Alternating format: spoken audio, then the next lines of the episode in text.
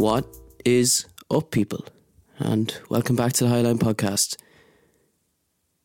And today, we've got something different. It's a solo show. Aaron, unfortunately, is on the sick bed.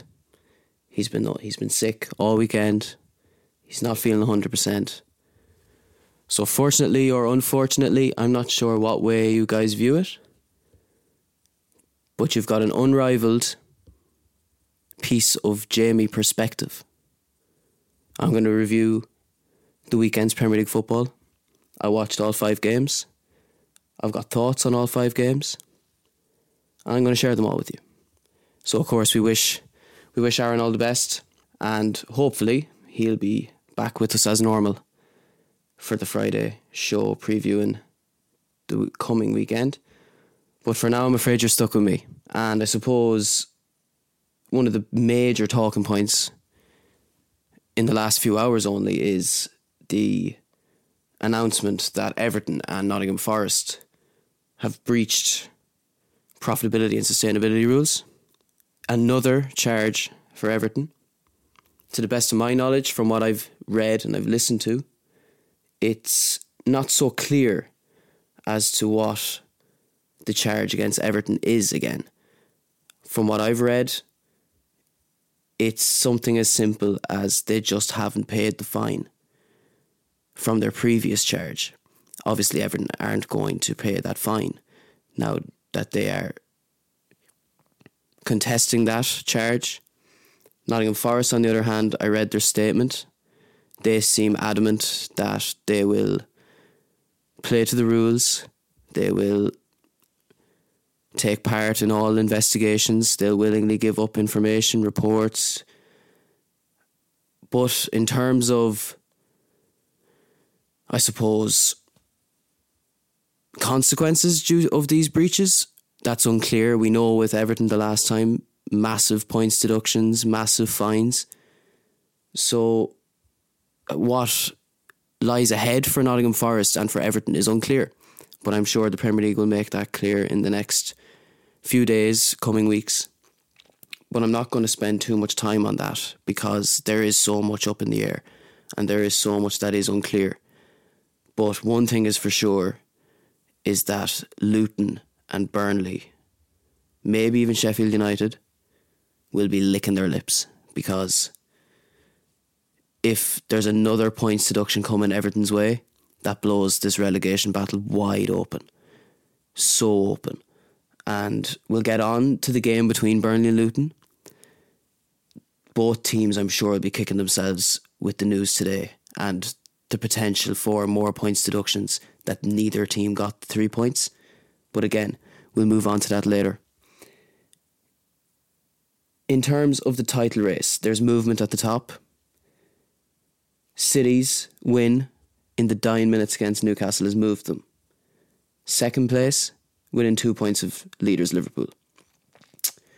I suppose the way I viewed this game, I found it incredibly interesting. Tactically, City deployed something that I haven't seen them do recently. I haven't seen them do really at all.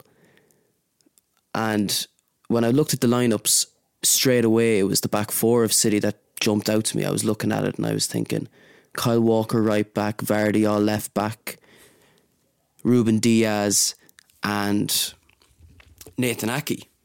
And I thought, there's no real there's no real defender here that has the capabilities or Pep has trusted before to step into midfield.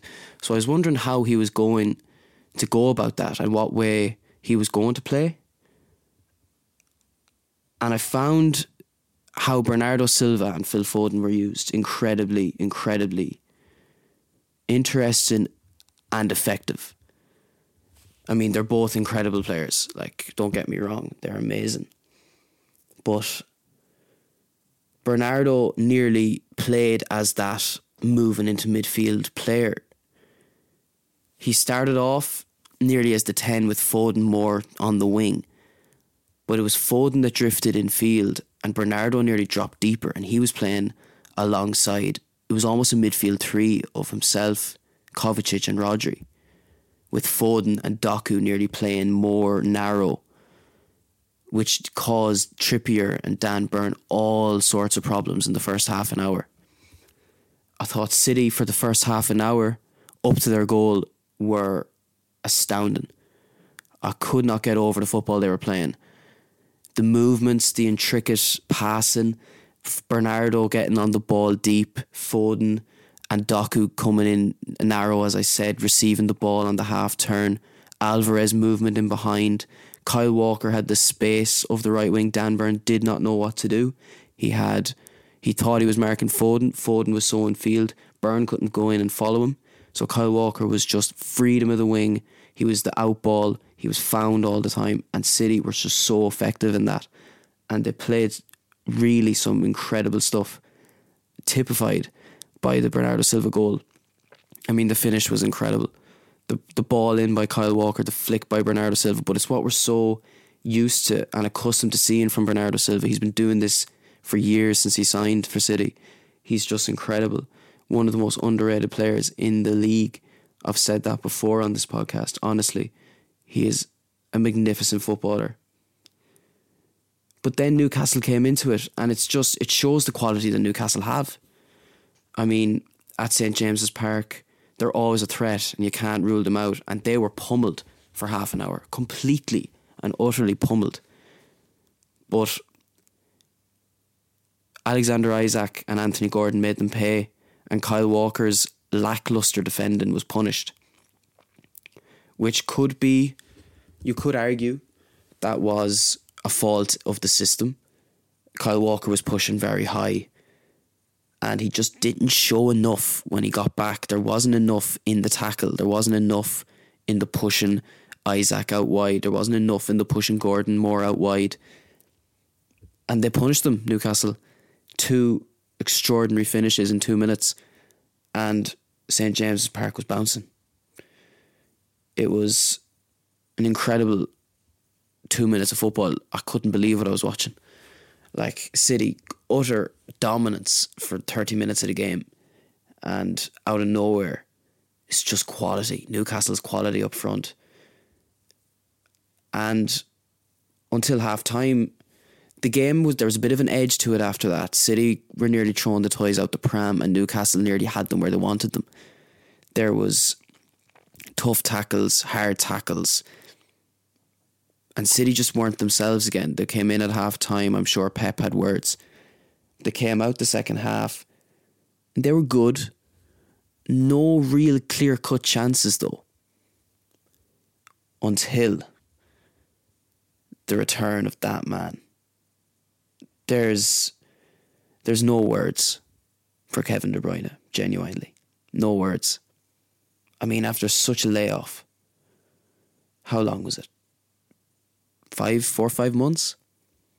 He comes on 60, I think it was the 62nd minute. He just completely turns the game on its head. And I suppose me and Aaron, for those of you who listen, listened last week, we had the debate of Kevin De Bruyne in terms of the great players of the Premier League era. And Aaron, I suppose, made the argument of availability, and if he was at a different team, they would feel his loss more, and I get that. But man, the things he can do with football are incredible. Just the, the first goal, for instance, just he's out he's out for so long, the match fitness isn't there, but you could just see the class, the way he takes the ball onto his right foot and just slides it home. No chance for Dubravka.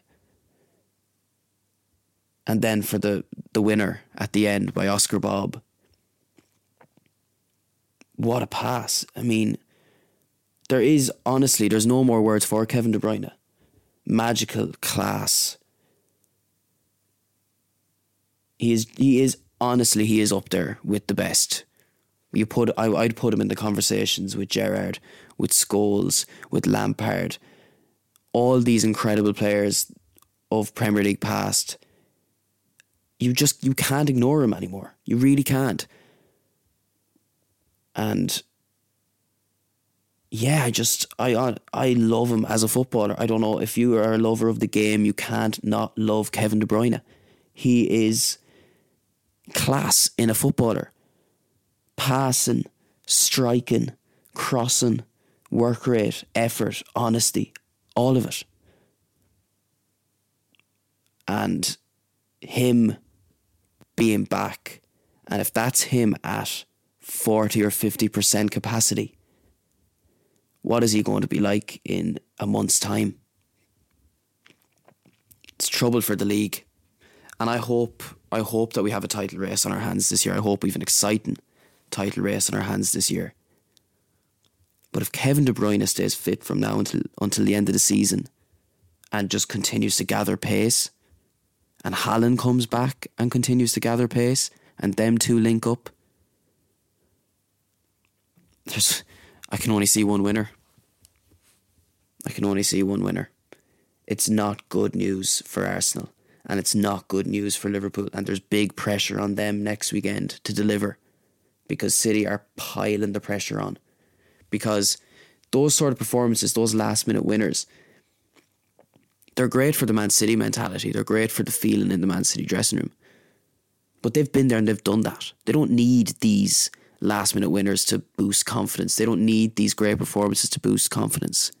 If anything, these sort of performances are dwindling Arsenal and Liverpool's confidence more than it's benefiting City.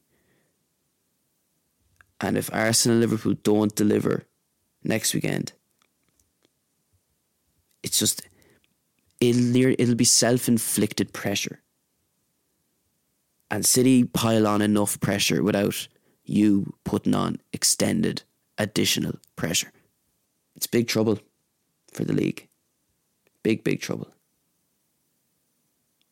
And speaking of trouble, I mean, we have to have a word on Newcastle because no win in the last four games, shipping goals. I know injuries are a factor, but they still have to do better. Players like the likes of Bruno Guimaraes there, I feel sorry for him because Lewis Miley and all the credit and the respect to Lewis Miley, he's only 17 years of age. There's only so much he can do. He struggled. He struggled big time in that game against City. I know he's up against some of the best players in the world, but he struggled. So did Longstaff. It's a young midfield, and Guimaraes, there's only so much he can do on his own. Almiron, he just doesn't have the quality. Trippier looked back to his bet. Trippier looked back to himself. Bar the last goal. Bobb got the better of him for the last goal but he had looked back to himself. It's a big plus that that back four is back for them. They'll still miss Nick Pope, but oh, I just I looked at that injury list. They've so many injuries, and they're tenth in the table now. No win in four. It does beg the question of has Eddie Howe hit his ceiling? How much further can he take this team? Now I think he will get to the end of the season, and even possibly, he could even possibly get next season as well. But it is something that me and Aaron have touched on, and it's Eddie Howe is ultimately not the man that's going to drive Newcastle to where their owners want them to be. How quickly the owners want Newcastle to be there is the question. Are they satisfied with taking next season, adding to the squad, and seeing how they get on next season. Do they get Champions League? But I think this summer will be very telling. I'm unsure whether Eddie Howe will last past the summer. Because I think them Newcastle owners are incredibly ambitious. And I don't think Eddie Howe will take them to where the owners want them to be. No disrespect to Eddie Howe. He has been phenomenal. The job he's done he has Newcastle completely ahead of schedule. But I think if they finish outside the top six or even the top seven, they could finish outside. I don't think that'll be enough for the owners. I don't think that'll satisfy the owners enough to keep him there.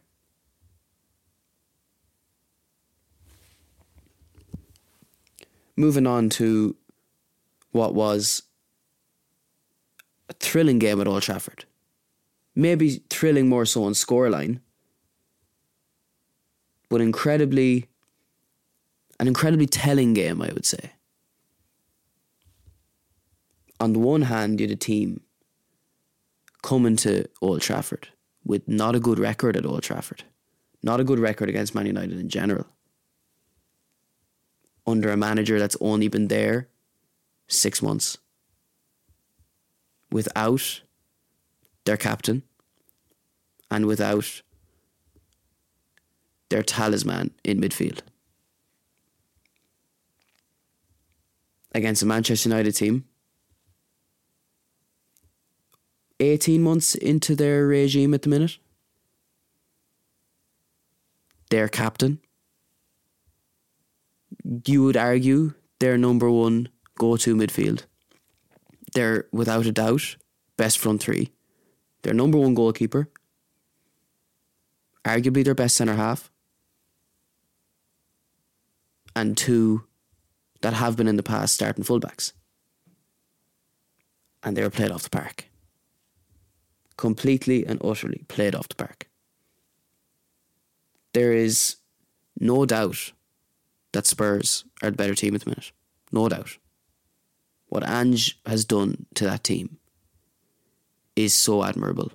He deserves all the credit. At the start of the season, I thought it was bound to trickle off. I thought this manager bounce was going to die down. The performances wouldn't maintain themselves. I thought when all the injuries came, they wouldn't be able to play the way that he had played at the start of the season. But he has shut me up entirely. And he's gained he's gained a fan out of me because the way they play football is just a joy. Pedro Porro was incredible. Udogie was fantastic. Garnacho didn't have a sniff all game. The two centre halves, the difference that those two centre halves make to that Tottenham team, Van de Ven and Romero, in terms of build up, they can. It's just that back four enables them to play that incredibly risky high line. I know United got their two goals from that high line, but Spurs are willing to take that risk because they create so much chances themselves as a result. And they'll be kicking themselves they haven't come out with that with three points. Because they were the better team, they had the better chances. And yeah, just Spurs incredibly are ahead in their process at the minute, which is incredible because Postecoglou is only there f- five, six months, and Ten Hag is there 18 months. And the difference between the two is I mean, Ten Hag has given out about injuries, and he says, I can't play the way I want to play because I've had so many injuries. Postecoglou is in such a similar situation. Such a similar situation. Endless injuries, star man gone in the summer, didn't really didn't replace him. I mean, Richarlison is the replacement for Harry Kane at the minute. It's astounding.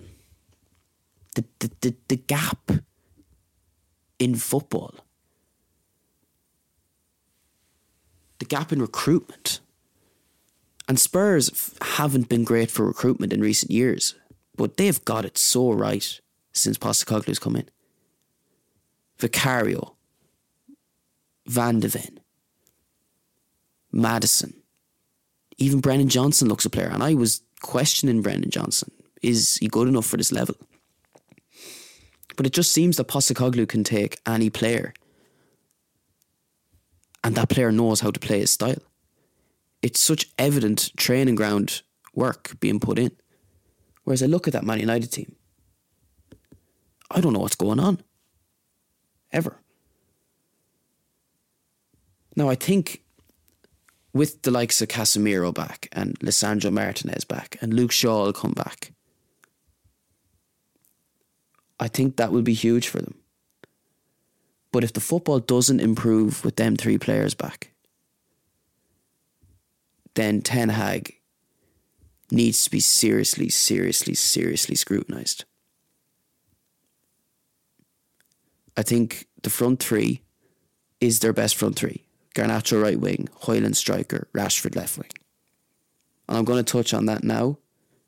But Rashford showing signs that he might be, I'm not going to say back, but he's showing signs that he's on the right track. Marcus Rashford has got a goal contribution in each of his last four games. And it's no surprise that it's in those last four games he's been put back to his favourite left wing position. You think about the game against Villa, left wing, better performance. And you'll think of the game yesterday, left wing against Spurs, better. The game against Wigan, left wing, assist. There's no doubt Rashford's more comfortable on that left wing. And the Garnacho right wing, Rashford left wing experiment should have come a lot earlier than it has. Rashford has created, even at the start of the season, Rashford was creating for Højlund. Now, Rashford, his season has taken a massive decline. He's not performed at a consistent level. He's been very poor. Hence why he was moved out to the right wing, hence why he was benched. But there's no doubt that Manchester United are a more threatening opposition with Rashford left wing. Both attacking wise, creatively, goal scoring wise, all of those attacking attributes are leveled up with Rashford left wing. And with Højlund starting to find the back of the net, Garnacho looking decent on the right wing, I think they can begin to boost up that abysmal goal scoring record this season. Definitely. But there's glaring, glaring problems in that team. The set pieces against Spurs, they were bullied every set piece. Another cutback goal. I know you wouldn't class it as a cutback, but the principle remains the same. It's a late runner from midfield coming into the box. A ball is played to them on the edge of the box.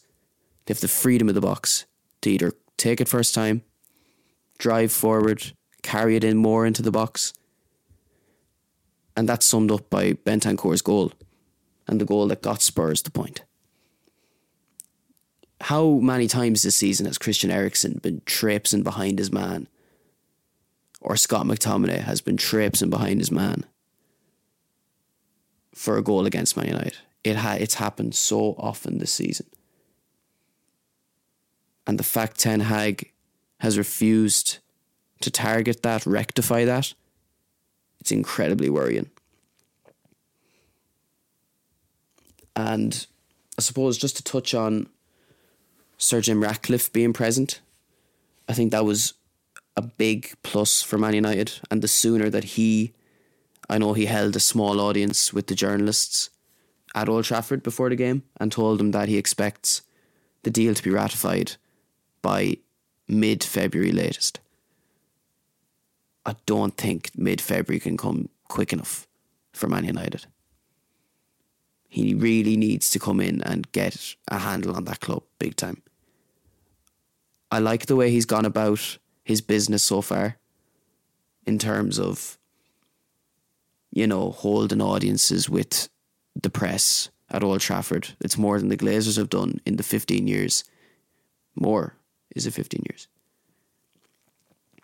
I think it's 18 years. In the 18 years that the Glazers have been at the club, it's more even the whole even the meeting with the staff at Carrington and meeting with manager and discussing plans with them, meeting with the staff at Old Trafford being around Manchester, being involved. That's that transparency is what Man United fans have been crying out for. for years.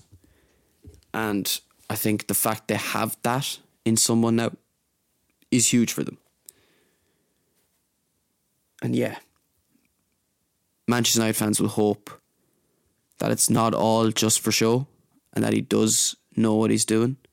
He does have a plan because, God, do Man United need a plan? They need a plan big time. And they need people running that the club that know what they're doing, that have experience in it. Because you look around the likes of Spurs, Aston Villa, Newcastle, you know at least Newcastle may be in a poor run of form right now, but they have the people in the positions to get them back. Chelsea, Chelsea with all that money, you never know they could come back. Teams can just start flying by United, and they'll leave United in their wake if they're not careful. So the sooner Sir Jim comes in and gets his stamp on the club, the better for all involved. But my main takeaway from that game would just be the levels between the two and the gap in time both has had. Credit to Postecoglou, genuinely. Incredible manager. Whether he can sustain it, we'll know and we can tell by next season. The transfer market will be huge for them. But to move on to, I touched on it earlier on, Burnley and Luton, which was a massive game. Me and Aaron flagged that as a massive game at the bottom. And we nearly said, whoever doesn't win that game, it's curtains for them. Well, there wasn't a winner. It was a draw. A controversial draw. And it's VAR again. Putting their nose in. And creating a talking point, and it's not a positive one. I'm not sure what you guys think about it. I've seen the Twitter reaction. My opinion, I get it soft, but ultimately, Adebayo looks at Trafford, turns his back to him, and backs into him and clearly impedes the goalkeeper. So, how that wasn't given as a foul, it genuinely baffles me. And I get, look, I get it's soft. But it's been, even in the hard days of the Premier League, the goalkeeper has always been more protected a touch on the goalkeeper, anything that impe- anything that even slightly impedes the goalkeeper is a foul. Whether you agree with that or not, it's a foul. And Trafford was clearly obstructed and clearly impeded. If Adebayo doesn't do that to Trafford, he claims that. There's no header goal for Morris. Trafford had been claiming balls like that all game. I'd actually been so impressed with him. And the fact the referee looks at that and doesn't think Adebayo has an effect on Trafford for that goal, incredibly worrying. But that's been VAR and that's been the officiating in the Premier League this season. Worrying and negative. It, be- it begged belief for me. I couldn't believe what I was looking at when that wasn't given as a foul. I didn't even react when Morris scored. And it says enough. I think Kompany said this after the game. It says enough that the Luton players didn't even celebrate after it.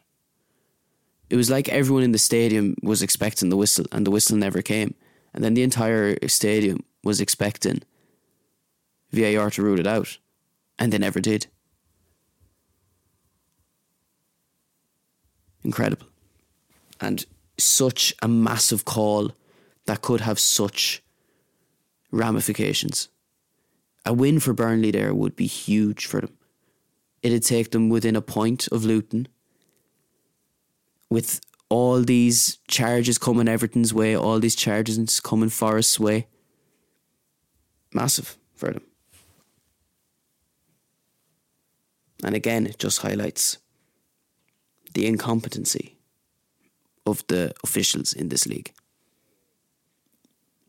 It was a missed it was a missed opportunity for both teams. I think both teams had chances. I think Burnley were the better team on the day. Luton just didn't create enough. And they had a lot of opportunities that suited them. The likes of Doughty, and I've been incredibly impressed with Doughty this season. But his crossing wasn't on it. And he they just messed up a lot of chances, a lot of opportunities that could have been big chances they messed up. But Burnley were the better team. They played the better football. They created the better chances. And they will feel incredibly hard done by because they didn't lose the game through fault of their own. They lost the game through the one body that's supposed to ensure that teams get what they deserve. And they've been let down by the poor officials in this in this league. And there's not there's not much more to say. I mean, I could talk all day about VAR and how I don't agree with it and how I don't agree with the standard of refereeing in the in the league. But there's nothing there's nothing we can do about it. And Burnley will rue that. And who knows if they end up missing out on staying up by two points. They could very well look back on that game and say how different things could have been. Chelsea. A win for Chelsea. Again in the league. Their win and run continues. I wouldn't say they've done it in style. They were poor. Very poor. Chelsea are a strange one. We've talked about Chelsea a lot, me and Aaron have. And ugh, I don't know. It's just there's no there's no consistency there, both in performance and in team selection. There's someone different playing every week. I was happy to see the midfield three back. The midfield three of Caicedo, Enzo, and Gallagher. That's Chelsea's best midfield three, without a doubt. And Enzo was really, really good. The back four is a shambles. I don't know who's playing from week to week. I saw Chilwell is back, but Chilwell came on left wing and Colwill stayed at left back. I really like Colwill. He's not a left back. He's just not good out there. He's much better centre half. I don't understand why he doesn't play there.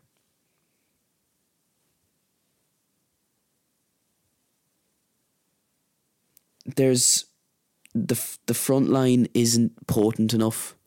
They don't carry enough threat, and they don't carry enough creativity. They have one player that fits the bill.